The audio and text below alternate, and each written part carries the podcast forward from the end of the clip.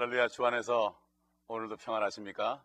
아, 주님의 은혜가 여러분 가정마다 충만하시길 바랍니다. 오늘도 아, 지난번처럼 또 요한계시록 말씀 읽고 듣고 지키는 사람들에게 축복을 주시는 이 말씀을 아, 우리 가지고 오늘도 축복받는 시간 되시기 바랍니다. 잠시 기도하겠습니다. 아버지 하나님 감사합니다. 우리 주 예수 그리스도에 관한 계시의 말씀 바로 이 말씀은 바로 우리에게는 위로가 되며 소망이 되는 말씀인 줄 압니다. 또한 이 말씀 가운데 있는 이 모든 환란들은 그것을 통하여 구원받지 못하는 영혼들을 보며 우리가 저들을 불쌍히 여기는 그러한 심령으로 변화받는 축복의 말씀인 줄 압니다. 오늘도 주의 성령께서 우리 모두를 기름 부어 주시옵시고 주님의 생각으로 우리가 충만하여 주님을 기쁘시게 하는 삶을 살 수 있도록 도와주옵소서. 우리 구주 예수 그리스도의 이름으로 감사하며 기도하옵나이다. 아멘. 예, 오늘 계속해서 아, 요한계시록 1장 우리 9절부터 제가 아, 11절까지 어, 여러분에게 봉독해 드리겠습니다. 여러분 화면을 보시고 함께 읽으시 바랍니다. 너희의 형제이며 환란과 예수 그리스도의 왕국과 인내에 동참하는 자인 나 요한은 하나님의 말씀과 예수 그리스도의 증거로 인하여 반모라 하는 섬에 있었느니라. 내가 주의 날에 성령 안에 있었으며 나팔 소리 같은 큰 음성을 내 뒤에서 들었는데 말씀하시기를 나는 알파와 오메가요 처음과 마지막이라.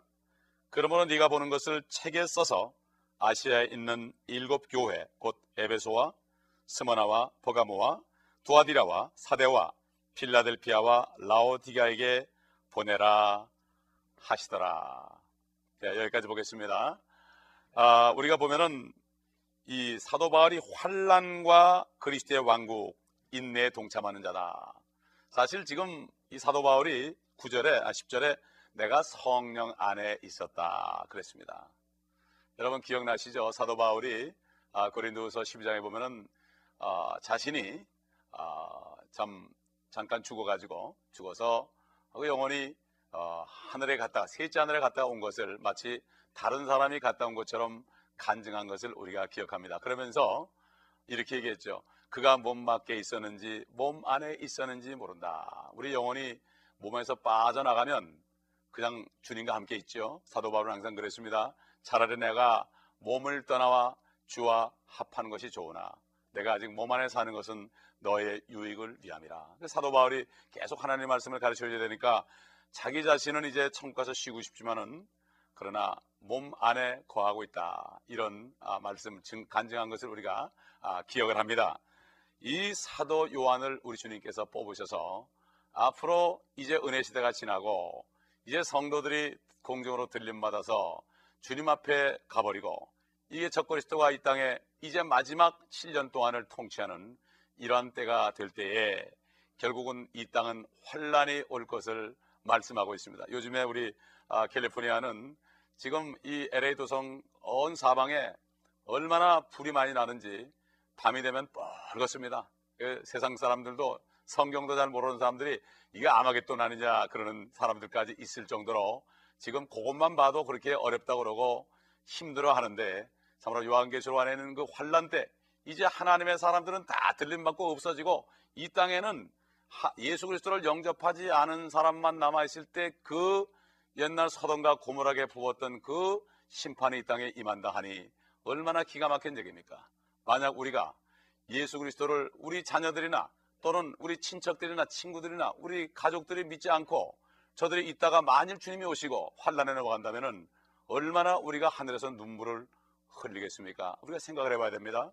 옛날 아브라함이 어, 참 마물의 어, 마물의 어, 평지에 앉아 있을 때 어, 세 사람이 나타났죠. 장세기 어, 19장에 나타납니다. 세 사람이 나타나는데 한 분은 바로 주님이었고 두 사람은 바로 천사로서 소돔을 고무라를 멸망시키고 하는 천사였습니다. 그때 아브라함은 그 주님을 붙잡고 촉한 옷을 위하여 간절히 간청했습니다. 그럴 때 하나님께서는 그 아브라함의 간청을 들으시고 소돔이 다 멸망할 때도 롯을 구원해 줬다고 하나님의 말씀은 증가하고 있는 것입니다. 바로 이 사도 요한은 이 본문에 내가 성령 안에 있었다 이런 얘기는 바로 뭔가 하면은 성령 안에서 미래에 이미 가 있었다 이런 얘기를 여기 하는 것입니다. 여러분 이 말씀이 무슨 말씀인지 이해가 되십니까? 이거 깨닫는 분은 축복입니다. 아, 그렇기 때문에 이 표현은 특별한 겁니다. 특별히 여기 보게 되면은 아, 즉시 아, 아, 사도 아, 사도 요한이 4장 2절에 가 보면은 이리 올라오라 하는 소리를 들었을 때 즉시 내가 영 안에 있었다 하는 게 뭔가 하면은 이리 올라오라는 소리를 들을 때 사도 요한은 이미 하늘에 가서 보좌를 보았다는 겁니다. 이제 앞으로 4장을 공부할 때 나오는데 미리 말씀드리면 그런 말씀이 기록되어 있습니다. 그리고 여기 사도 요한은 주의 날이다 그랬어요. 여기 보면 10절에 주의 날에 내가 성령 안에 있었으며 보통 우리가 주의 날 그러면은 아, 아, 우리 주일 예배드리고 하는 주일을 생각하는데 아, 이것은 그 주의 날이 아닙니다. 구약 성경에 보면은 주의 날, 여호와의 날, 여호와의 날 이것은 바로 날이라는 것은 무엇입니까? 하루를 얘기합니다. 인간 역사 아담부터 6천 년입니다. 인간의 역사는 그래요. 어, 천지가 창조된 것은 언제든지 우리가 그 얼마 오랜 세월을 알 수 없지만 인간이 나서 이 땅에 존재한 것은 6천 년이에요.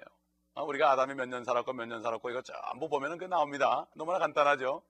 그런데 인간에게 6천 년이라는 기회를 줬습니다. 하나님이. 그러나 마지막에 가서 단 하루에 하나님께서 심판하신다. 이것이 바로 여호와의 날이요, 진노의 날이요, 주의 날이요. 바로 이것입니다. 그렇기 때문에 바로 지상의 재림에서 이 세상을 심판하는 이런 날을 주의 날이라고 그러고 바로 사도 요한은 환란 시기와 그 환란 끝에 재림하는 장면까지 그가 보고 기록했기 때문에 바로 성령 안에서 그 심판 날에 이미 그가 영 안에 가 있었습니다. 그렇기 때문에 마치 바울이 몸을 떠나가지고 하늘에 갔다 온 것처럼 이러한 체험을 사도 요한이 한 것을 우리는 알아야 될 것입니다. 기적적인 이동입니다. 이것은. 아, 그렇기 때문에 이것은 정말 특별한 하나님의 사도들에게만 하나님이 허락하셨고 아, 그렇게 한 것을 우리가 알 수가 있습니다. 그리고 그 사도연에게 11절에 보면은 아시아에 있는 일곱 교회에게 편지를 쓰라 그랬습니다. 그러니까 편지 내용을 이제 2장 가보면 다 주는 것을 우리가 아, 볼 수가 있습니다. 그런데 보면은 에베소, 스모나, 버가모, 두아디랴, 사대, 필라델피아, 라오디게아 이렇게 일곱 교회입니다. 그런데 사실 이 교회들이 실질적으로 터키 지역에 있었던 교회입니다. 그러면서도 교회사를 보게 되면은 이제 앞으로 이제 2장에 가면은 교회사에 대해서 우리가 좀 배울 텐데 교회사를 보게 되면은 이 일곱 가지 유형의 교회들이 존재했었고 지금 시대는 우리 여러분 잘 아시다시피 라오디게아 교회 시대입니다. 여러분 참고로 알려드릴게요. 아, 에베소라는 뜻은 어떤 뜻이 있는가 하면 온전히 목적이 되었다 이런 뜻이 있고 스모나라는 것은 모략이라는 뜻입니다. 모략이라는 건 고통이죠. 박해를 많이 받았습니다. 버가모라는 것은 숱한 결혼이에요. 결혼을 많이 했습니다. 우리 야고보서 보게 되면은 어, 가늠하는 남자들과 여자들이요 세상과 세상에 있는 것을 살아가는 것이 하나님과 원수됨을 알지 못하느냐. 옛날 구약 시대에 이스라엘과 유다가 하나님을 떠나가지고 이스라엘은 바베, 아, 아시리아에 또 유다는 아, 저쪽 바벨론을 의지했기 때문에 하나님께서는 그랬잖아요. 내가 너의 남편이었지만 이혼 증서를 써서 이혼하겠다 이렇게 얘기했습니다. 바로 하나님보다도 세상을 살아가는 것이 바로 세상과 결혼하는 것이 바로 음행이다. 이렇게 하나님께서는 영적인 음행을 얘기한 것을 우리가 볼 수가 있습니다. 그 다음에 두아디라는 뜻은 고통의 향기라는 뜻입니다. 그때도 많은 고통을 당했습니다. 성도들이. 많은 고통을 당했죠. 또 사대라는 뜻은 붉은 자들이라는 뜻입니다. 붉은 자들, 피로 얼룩진 역사입니다. 네? 붉은 자들. 그 다음에 필라델피아는 형제의 사랑입니다. 이 필라델피아 교회만큼 칭찬받은 교회는 없고 책망을 받지 않은 교회는 이 하나밖에 없죠. 앞으로 우리가 배우겠습니다. 그 다음에 마지막으로 라우디게아라는 뜻은 시민의 권리입니다. 결국 무엇입니까? 지금 주님이 오시기 직전의 교회의 형태는 대부분이 라우디게아 교회입니다. 부유하다. 나는 부족한 것이 없다. 하지만 네 벌거벗은 것을 알지 못하느냐? 어? 안약을 눈에 발라 보게 하라. 이렇게 얘기했죠. 네 벌거벗은 것을 보라고 그랬습니다. 금을 사서 믿음을 얻으라고 그랬습니다. 믿음도 얻고 이 라오디게아 시대의 뜻은 시민의 권리라는 건 뭡니까? 하나님의 권리가 아니라 사람의 권리를 주장하는 이러한 시대입니다. 요즘에 보면 교회에서 이렇게 얘기하다 보면은 내 생각에는 내 생각에는 이런 얘기하는 사람들이 많이 있죠.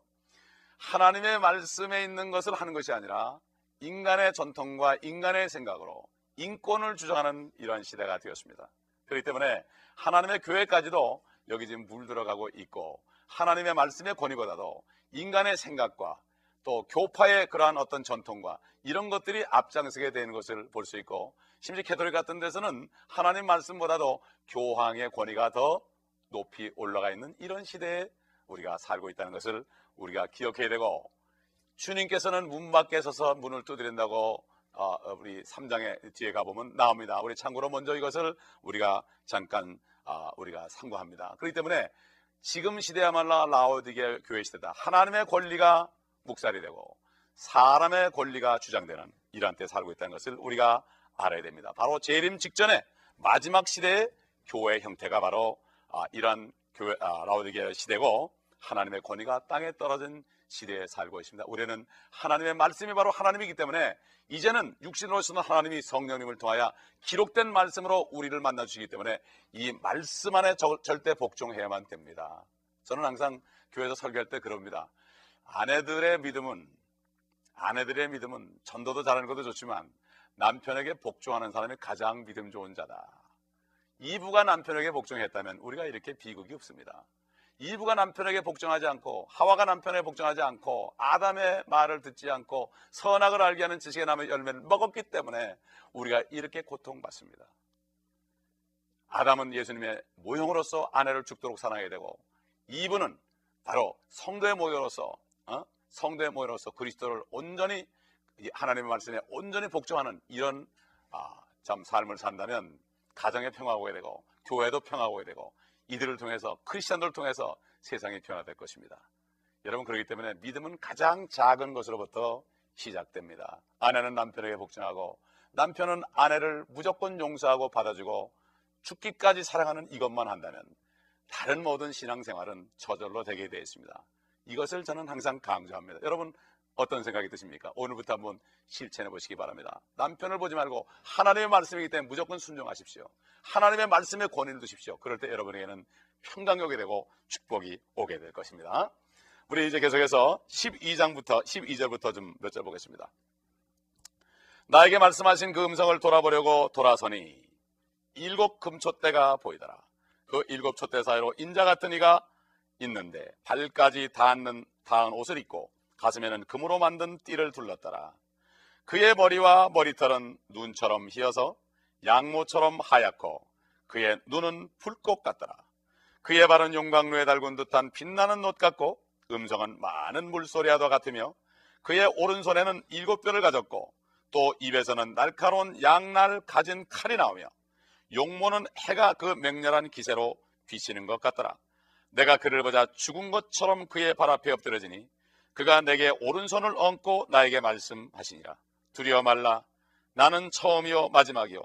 나는 살아있는 자며 죽은 자였으나 보라 영원 무궁토록 살아있느라.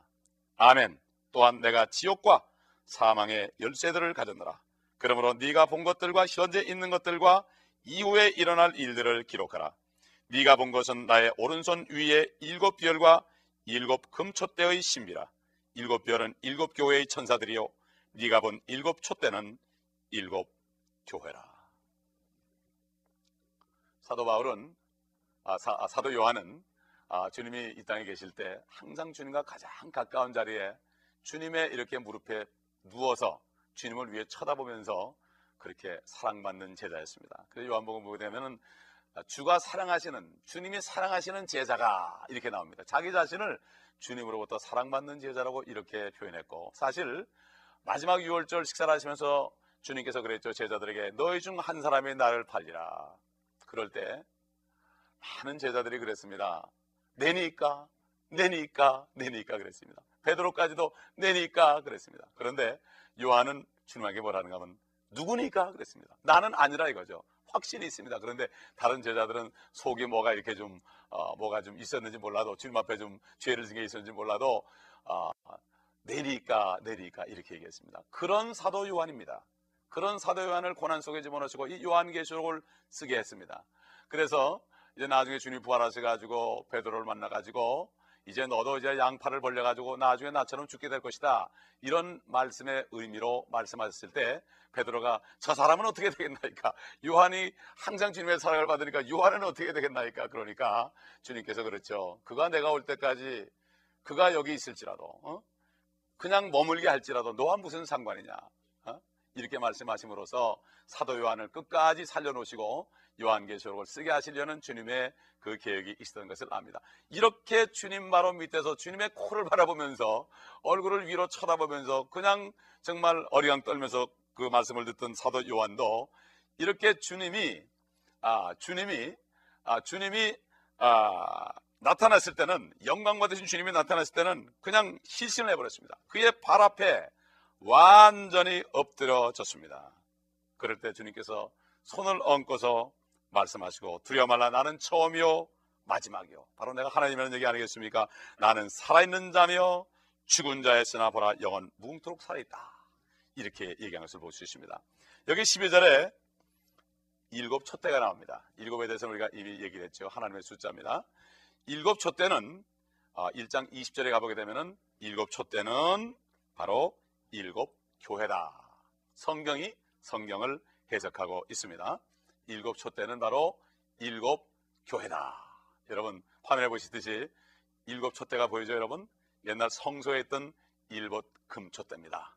아, 참 아, 주님께서 일곱 촛대 사이로 다닌다고 그랬습니다. 그래서 13절에 보면은 인자 같은 이가 인자 같은 이가 촛대 사이로 다니신다. 바로 성령 안에서 주님이 다니신다. 그러니까 요즘도 우리가 주님 앞에 예배 드릴 때마다 주님 약속대로 너희 중에 두세 사람이 내 이름으로 모이는 곳마다 내가 너희 중에 함께 있을 것이다. 바로 옛날 촛대사에 다니신 것을 보신 것처럼 바로 성령을 상징하는 그 촛대, 바로 교회, 교회 안에 촛대 사이로 교회 안에서 주님의 예배 드릴 때마다 우리와 함께 거하시며 우리의 기도를 들으시고 우리의 찬송을 들으신 사실을 절대로 잊어버려서는 안 됩니다. 내 육신의 눈으로 보이지 않는다고 해서 보이는 것이 아니라 성령 안에서 우리는 주님의 임재하심을 볼 수가 있어야 됩니다. 이것을 보시는 분들은 찬양하다가도 무릎을 꿇어죠 고개를 조아리고 엎드려 찬양하는 사람들 미국 교회 가면 많이 볼 수가 있습니다. 아 심지어 참 하나님을 믿지 않는 모슬렘들도 그뭐 고개를 조아리고 하루에 몇 번씩 기도를 하는데 말이죠. 우리가 정말 우리 함께 계시는 주님을 영광을 우리가 본다면 어찌 주님 앞에 참 다윗처럼 하루에 일곱 번씩 찬양하는 생활을 안 하겠습니까? 세 번씩 기도하고 우리는 항상 주님의 임재하심을 볼 수 있어야 됩니다. 그러나 많은 사람들이 보지 못하다가 고통 가운데 봅니다. 욥도 주님의 임재하심을 알지 못하다가 그 죽을 고통 속에서 그가 고백하기를 주께서 내 앞뒤에 호위하시고 내 머리에 안수하셨나이다 그러십니다. 또 아, 빌립보서 사장에 봐도 사도 바울이 그 엄청난 고통 속에서 그가 고백하기를 주께서 내 곁에 서서 내게 힘을 줬다고 그랬습니다. 바로 우리와 함께 계시는 주님입니다. 우리가 고난스러울 때 우리를 도우십니다. 이 주님의 임재를 우리가 알아야 됩니다. 말씀 안에서 성령 안에서 우리가 볼 수 있어야 됩니다.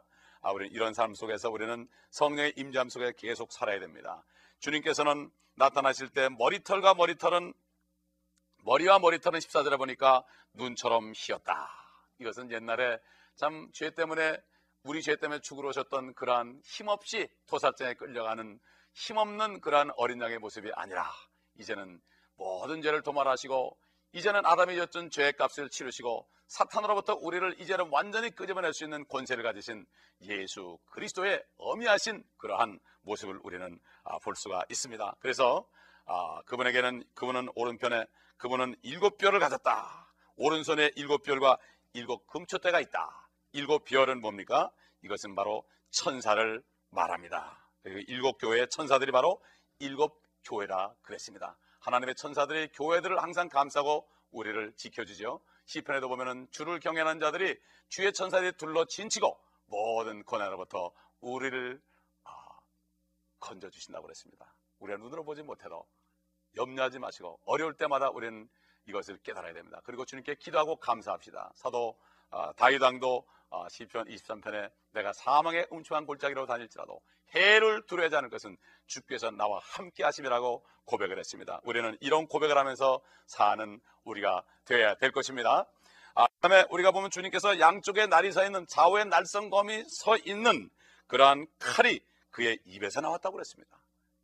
입에서 나왔다. 이 칼은 우리가 보는 그런 쇠칼이 아니죠. 이거는 핵무기보다도 더한 칼입니다. 주님은 말씀만 하시면 말씀대로 됩니다. 말씀만 하시면 천지가 일제에 쓴다고 선지자 이사야는 말했습니다. 말씀으로 창조하니까 하늘과 땅이 생긴 것처럼 말씀만 하시면 하늘과 땅도 사라져버린다고 그랬습니다. 산도 사라져버린다고 그랬습니다. 이 바로 나온 칼은 말씀의 칼이요. 히브리서 사정에 있는 것처럼 하나님의 말씀은 살아있고 운동력이 있어가지고 활력이 있어가지고 좌우에 날서 있는 어떤 칼보다 검보다 더 예리하여 혼과 영을 혼과 영과 골수와 관절을 찔러 쪼갠다고 그랬습니다. 어? 이게 바로 하나님의 말씀. 양쪽에 날이 나 있습니다. 시퍼렇게 날이 나 있습니다. 왜 양쪽에 날이 나 있습니까? 첫 번째 날은 진리의 날입니다. 예수 그리스도를 믿지 않고 죄 용서받지 않은 사람들은 너는 죄인이다 하는 게 바로 하나님의 말씀입니다. 이 진리의 칼로 찔림 받아가지고 내가 죄인인 것을 깨닫고 이제 내가 주님을 영접하게 하면 모든 죄를 다 용서받고 주님의 은혜가 성령님과 함께 스며드는 것입니다. 저도 그 순간을 잊을 수 없어요. 제가 35살 때 죄인임을 깨닫고 정말 나는 하나님 주님께서 나를 용서하지 않으면 나는 지옥 갈 수밖에 없는 죄인입니다. 교회는 오래 다녔지만 죄인인 걸 못 깨달았어요. 어릴 때부터 교회 다녔지만은 죄인인 걸 깨달은 것은 35살 때 깨달았습니다. 이 얼마나 미련한 종입니까?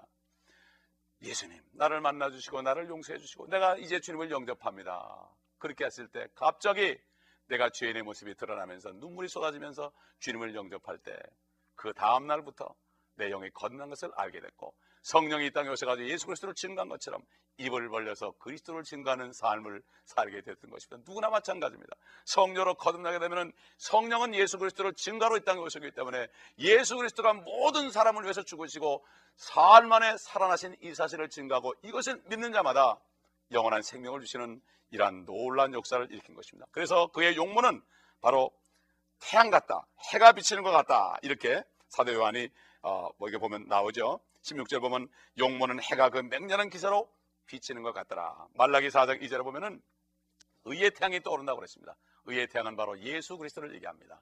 태양 같은 주님이 떠오르게 되면은 이 안개 같은 세상은 다 안개는 사라지고 안개 같은 인생도 사라지고 이제는 예수 그리스도가 통치하는 그러한 의의 태양이 통치하는 새, 땅, 새 땅이 되고 새 하늘이 된다고 하나님의 말씀은 증가하고 있는 것입니다. 그렇기 때문에 그의 용문은 해같이 빛난다.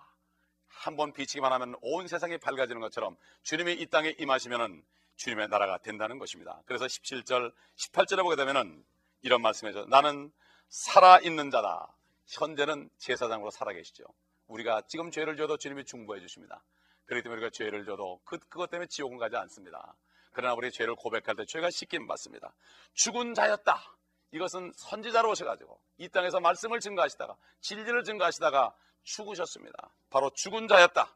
그런데 영원 무궁토록 살아있노라. 이제 앞으로 왕으로 오시면 영원 무궁토록 하늘과 땅을 통치하시는 그러한 우리 주님이 되시고 우리의 남편으로서 새 예루살렘에서 우리는 그의 신부가 되어서 영원토록 살 것을 여기 이야기하고 있습니다.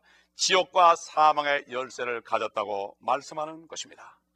지옥과 사망의 열쇠. 우리가 누구든지 지옥에 있을지라도 사망에 처했을지라도 그 예수 그리스도를 영접하면 그곳으로부터 끄집어내 주신다는 이런 말씀을 하고 계시는 것입니다. 그러므로 에베소 2장 6절에 보게 되면 우리를 또 함께 일으키사 그리스도 예수 안에서 하늘의 천상에 함께 앉히셨다고 그러십니다. 우리 몸은 지금 이 땅에 있지만 우리 혼도 이 우리 몸속에 있지만 우리 영은 이미 하늘에 가 있기 때문에 하늘에 영이 가 있는 사람은 자나깨나 하늘에 갈 소망 속에 살게 돼 있는 것입니다. 그래서 마지막 19절을 보게 되면은 네가 본 것들과 현재 있는 일과 이후에 일어날 일들을 기록하라 그랬습니다.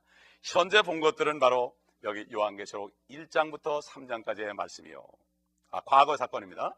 아, 그 다음에 이 사람은 환란 때 와 있기 때문에 현재 보는 것은 4장부터 19장까지가 이제 현재 보는 것으로 되어 있고 나머지 미래 아, 천년왕국과 영원 세계는 20장 22절에 들어가 있는 것입니다. 그러므로 여러분 이 소망 속에서 우리는 이제 앞으로 영원토록 주님과 살 미래를 바라보면서 이 요한계시록을 공부할지라도 환란에 있는 어려운고 엄청난 재앙을 볼지라도 예수 그리스도를 영접한 사람은 이미 하늘에 올라가서 하늘에서 볼 것입니다. 바로 사도 요한은 하늘에 올라가서 땅에 일어나는 모든 재앙들을 환란들을 본 것입니다. 그러므로 우리가 지금 예수 그리스도를 증거함으로 구원받을 때 그 사람들은 환란에 들어가지 않고 똑같이 우리와 함께 하늘에 올라가서 아, 축복을 누릴 것입니다. 그러나 우리가 가까워 있는 우리 형제자매들을 복음 안전에서 구원하지 못하면 그들은 환란에서 고통받으며 우리가 하늘에서 그들의 고통을 볼 것이기 때문에 바로 우리는 지금 바로 구원받을 때요 은혜 나라는 주의 말씀을 기억하면서 한 사람이라도 예수 그리스도로 인도함으로 영원한 축복을 받는 길로 인도하는 우리가 되어야 될 것입니다. 이 말씀으로 지금 이름을 깨닫는 분들이 있다면 마음속으로 예수 그리스도를 영접하시고 그분이 내 모든 죄를 담당했다고 마음으로 믿으면 구원을 받습니다. 입으로 시인할 때 구원을 받습니다. 의에 이루고 구원해 받습니다. 이렇게 하심으로 여러분 축복받으시기를 바랍니다. 아버지 하나님 감사합니다. 오늘도 말씀을 통하여 우리를 축복하심을 감사합니다. 구원받은 사람들 이제는 환란을 보지 않고 우리가 참 주님 오실 때 들림 받아 올라가는 이 사실을 다시 한번 확인하게 하심을 감사합니다.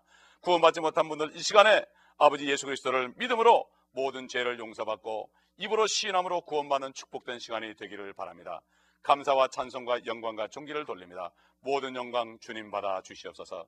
예수 그리스도 이름으로 감사하며 기도합나이다. 아멘.